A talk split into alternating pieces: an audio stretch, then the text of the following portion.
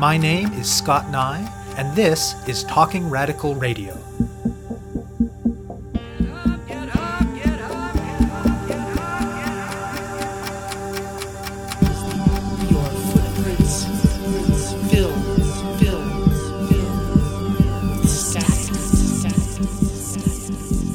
Hello, and welcome to Talking Radical Radio, where we bring you grassroots voices from across Canada. We give you the chance to hear many different people that are facing many different struggles talk about what they're doing, how they're doing it, and why they're doing it, in the belief that such listening is a crucial step in strengthening all of our efforts to change the world. On this week's show, I will be speaking with Rebecca Rose and Susan Wolf. Usually, when we talk about privatization, we focus on the transfer of government services and assets to the private sector. We less often think about it in terms of space. Yet even a cursory glance at history shows the shifting of space from common or public hands into private hands was central to how our current world has come to exist.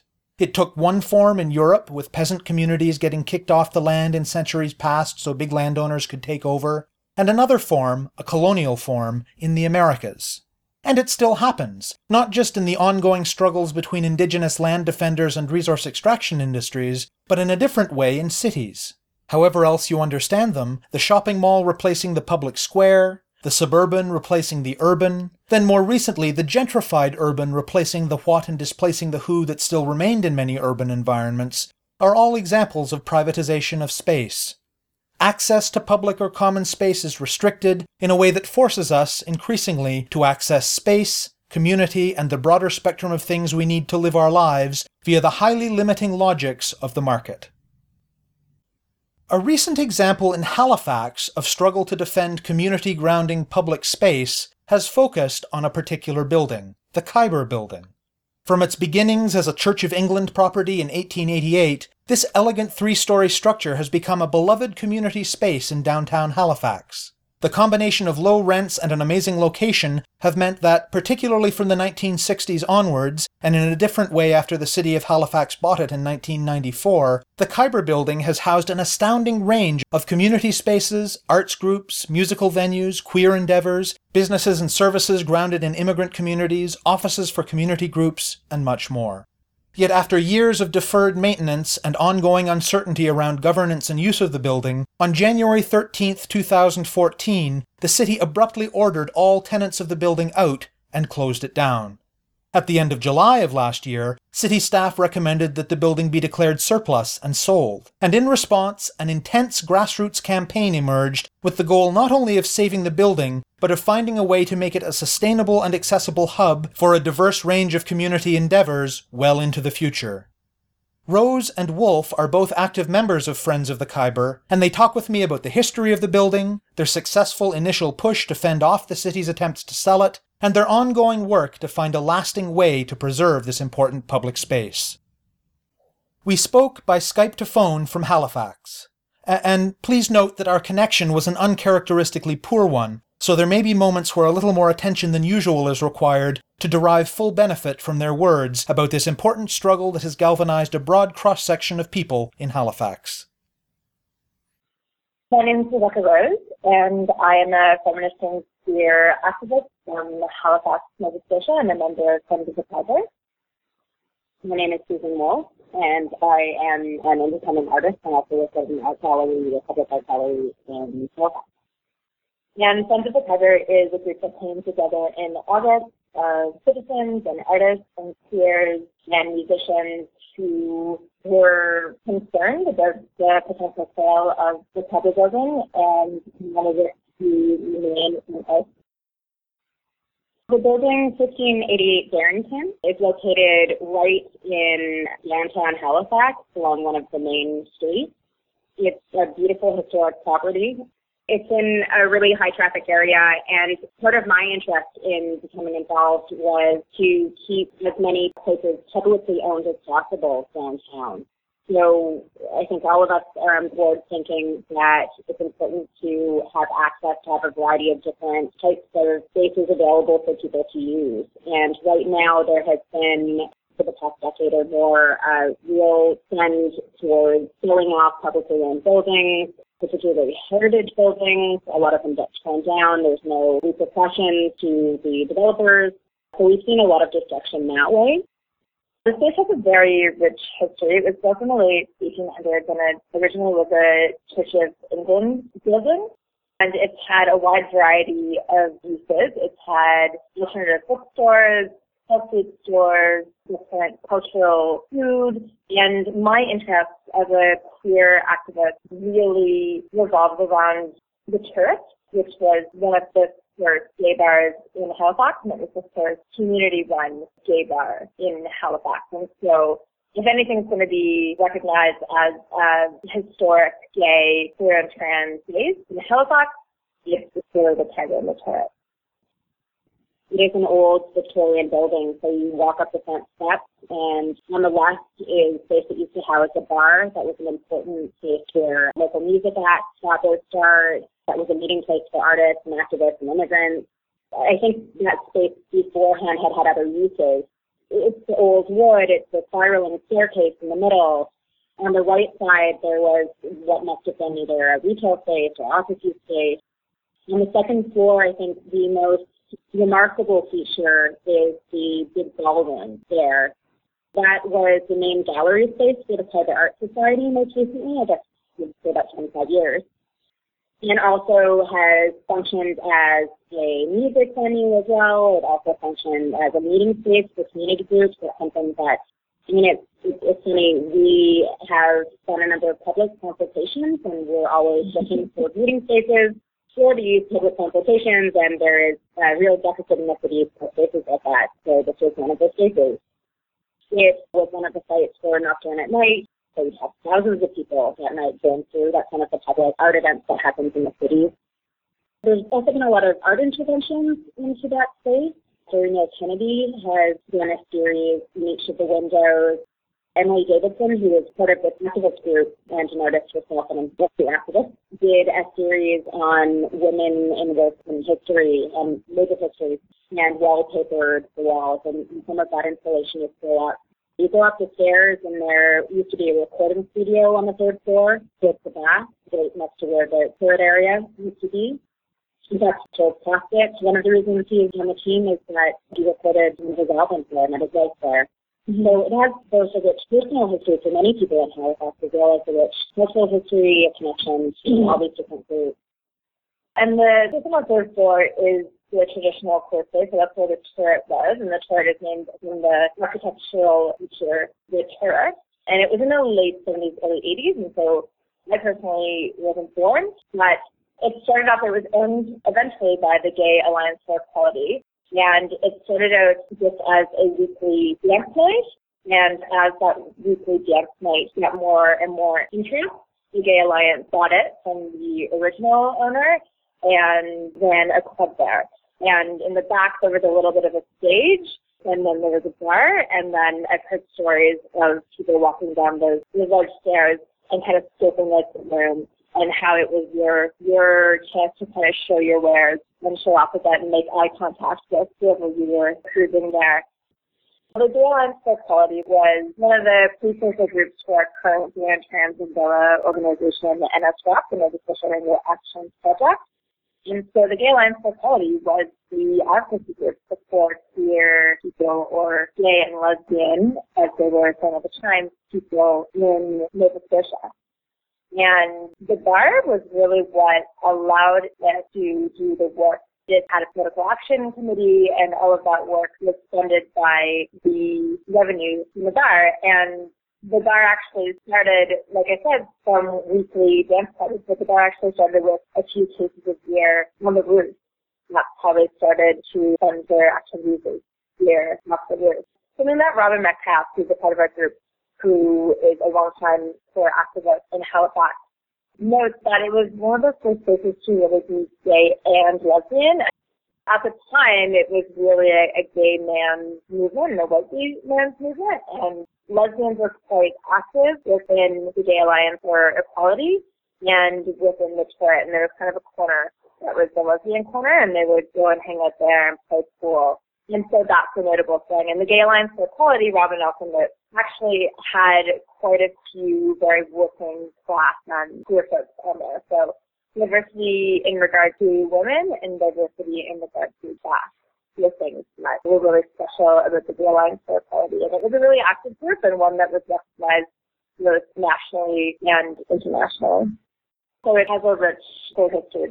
And more recently, younger queers have been reclaiming that space and they had resurrection events. So there was a cabaret that was there, there was a disco that was there, and it was very much a nod to the history of that space, so younger intensive. One of the really special things about this building is that when we talk about it as a cultural hub, we're not just talking about the community or just the arts community, the real coming together of these various groups in the city, also the immigrant community. And there aren't really other places like that that exist, not very many public spaces. I think it came to be kind of in a piecemeal way. It was a building that had affordable rent and so there were groups in it such as the youth clinic. That was one of the first clinics to deal with the AIDS crisis when it happened in the 80s and early 90s, not that it's. And like Susan said, there was a bar there. There was an alternative bookstore, which was like a left leaning and queer and feminist friendly bookstore. There was a health food store. There was I believe, a restaurant named the Khyber, which is where the Khyber got its name, that had Afghani roots. And so it was just kind of a coming together of all of those different groups in the same space that I think made it what it is today. What was the chain of events that made the community aware that there was a danger to this space, a threat to losing this space for community purposes? This has been an ongoing issue for what I know of the Khyber history at the building. Because I'm an artist in the community, I know a little bit more about the Khyber Art Society placed within the building and more generally the artist organizations there. So I know that the Khyber Art Society was tasked with being the building managers 25 years ago. And of course, this is not a particularly viable model um, what I know of it is that the city didn't have a manager running it. CAS. Uh, and CAS is the Khyber Arts Society. CAS was there. They were the de facto maintainers of that place. So past directors needed to like fix the boiler. They'd have to, you know, deal with whatever problems happened in the space. There's also a history of neglect of the city not maintaining the building. And this isn't so much a list of things the city did wrong, though, I mean, wouldn't be in this situation if there hadn't been so much deferred maintenance, but rather that it's an unfortunate series of circumstances that has led to this and really ongoing problems. Past directors have, have to maintain the building with whatever means they had at their disposal. It also is totally unreasonable for a director of an artisan center to have to be a building manager and a maintenance staff and a fixer and whatnot. So at various points over the past decade or so, different parts of the building have been closed.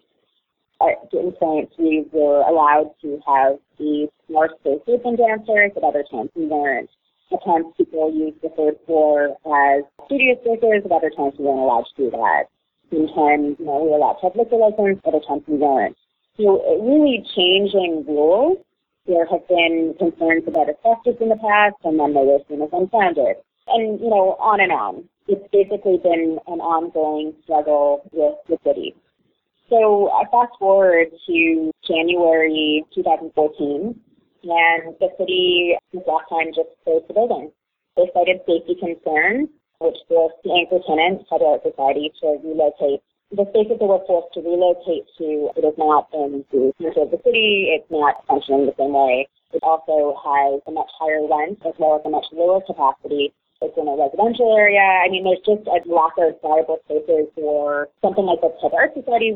It was really, you know, one day things were business as usual, and then the next day the city stopped on a no trespassing sign, and the building was closed. We're also not sure what other maybe interests in the building are in terms of other development or other developers. I mean, certainly a lot of the rest of Barrington Street has been sold off to one developer in particular many years. There's been quite a few new stores and restaurants and different exciting spots happening on Barrington. Tell me about the founding of Friends of the Khyber. We have to give credit where credit is due, which is the wonderful and talented Emily Davidson. Emily is an artist in town, and Emily is also a queer activist. And a lot of spaces in the city have been closing. A lot of art spaces and all ages spaces places where artists, queers, musicians hang out have been closing. And Emily was sad about that, and she knew that we were all quite sad about that. And so she gathered us up and assembled this team that became Sons of the Khyber. On the team, we have Robin Metcalfe, who is a longtime queer activist and the director of the St. Mary's Art Gallery. And we have Max Haiven, who is a professor at NSCAD University and also a longtime activist. We have Kat Abreu, who's an environmental activist, but also a DJ who has done shows in the Khyber. Of course, there's Joel Plaskett, who is a rock folk musician and producer and who made the Khyber famous with the Khyber, which is an album and a song. We were gathered together in August just to kind of go on the defensive to try to keep this building because the Khyber Art Society really didn't have the capacity to do that on their own. We came together very quickly in August and we started a petition and we started a letter writing campaign and we got over 2,300 signatures on that petition and we had hundreds of letters go to the councillors to the point where they asked if we could get people to stop emailing them. But she said no, counterintuitive to a public campaign like that. We also had a public meeting because there was really a lack of public engagement around this. The public building, that's part of our campaign. We wanted to remain public. We want people to be able to walk in and out of it. We want it to be paid for with city money.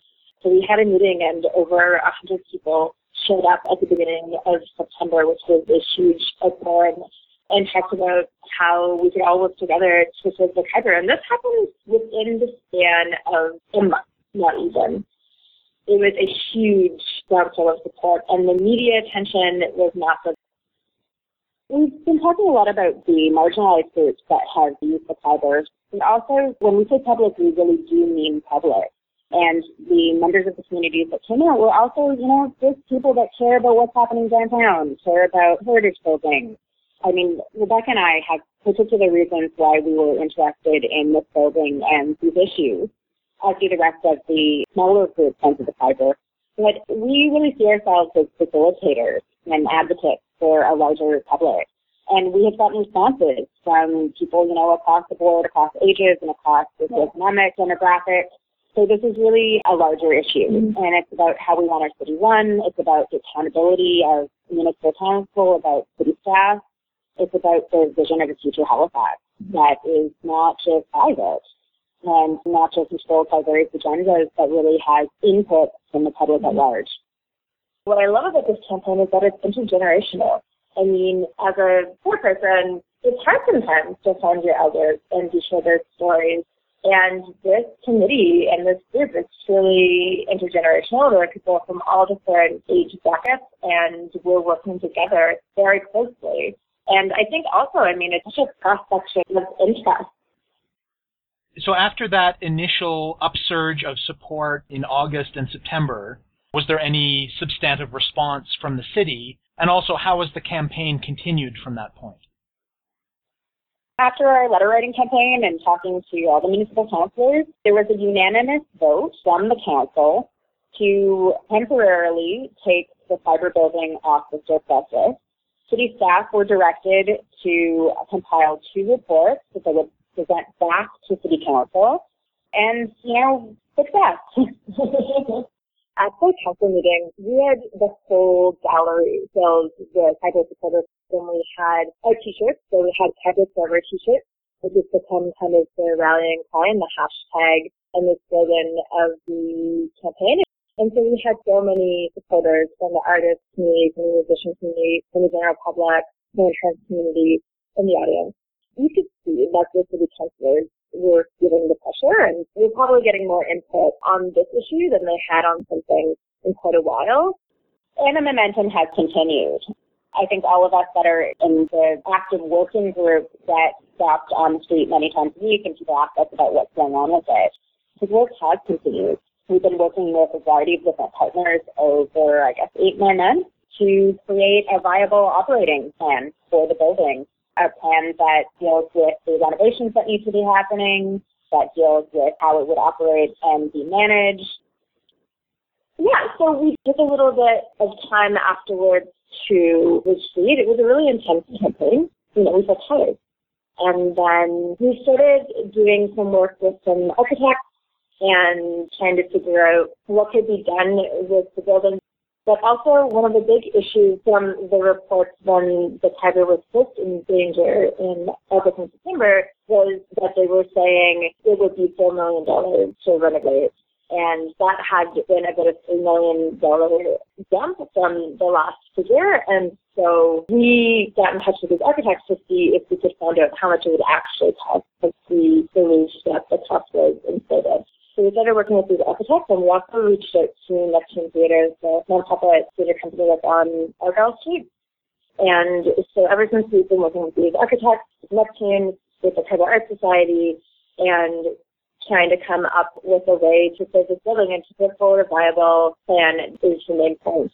We've also been trying to keep up the public consultation. We did have a public consultation in the winter to make sure that we were going along a track that was okay with our supporters because we went from just being an advocacy group that was advocating to keep this beloved building open and alive to working with these architects and with Neptune Theatre. So it was a bit of a change in direction and we got support at that meeting to keep going as we were.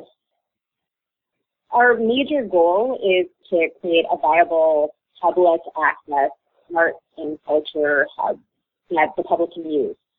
So in order to do that, there's a lot of steps involved. We've been working on creating an operating plan based on what the building's use would be. And we've been working collaboratively to look at what the space needs would be. If we're doing renovations, we want to make sure that they're appropriate to the groups that would be using that space, so the Khyber Art Society, peer groups that are interested, as well as small theater groups. So we're looking at making the third floor into a small 80 seat theater, and also the Neptune that could branch out and other theater groups. Our public sessions have really been to build a collective vision of what the Khyber can be we've asked for feedback on what we've been doing, but also to really get a sense of what made the space important in the past and what people want to see in a space going forward. The building has had issues. I mean, one thing is that it hasn't been wheelchair accessible. So having elevators in that space has been really important to us. I mean, this is an important part of any public building. Also having it accessible in terms of having washrooms that are gender neutral, making sure that it's a space that can be really used by everyone. Part of that is also developing a governance and building management plan. We don't want to see a situation where one group is tasked with managing this building. We want to see a collective and collaborative space that's sustainable. So part of that is having a management board that's made up of the various tenants so that they can work together to make sure that things are going along according to plan and also having a building manager, an experienced building manager that can manage the building's needs. The architects that we've been working with, Glenn Jeffers and David Derrick, have been really incredibly generous in their time and knowledge. So they've been looking at the renovation and access requirements for the building, things like load, things like what the capacity would be for keeping the space, how many washrooms we'd need, and just really creating a vision. And then we've also been looking at different funding sources. I mean, we'd certainly like the city to pony up money for the deferred maintenance, but we're looking at other ways of being able to maintain a building that public profit organizations can afford. So you're thinking about different possibilities and plans. Is it at a stage where once you've put those together, you'll propose those to the city and the city will make a decision? March, we found out that the two reports that had been requested at the September council meeting by Waye Mason, who is a councillor who's been an ally in this and first kind of sounded the alarm about it. He owned a record store that was in the Khyber And so he found a deal on about it, and he asked me to report on the building costs, but also um, the status of the art incubator or art hub, which Council had directed staff to work with the Khyber and Art Society to make it into a real art hub and to utilize this building and the center of our downtown. And those reports came back on the 22nd, but we didn't get any notice about it. We've been actively slowly organized around this building since August. And the Khyber Art Society also wasn't alerted to these reports.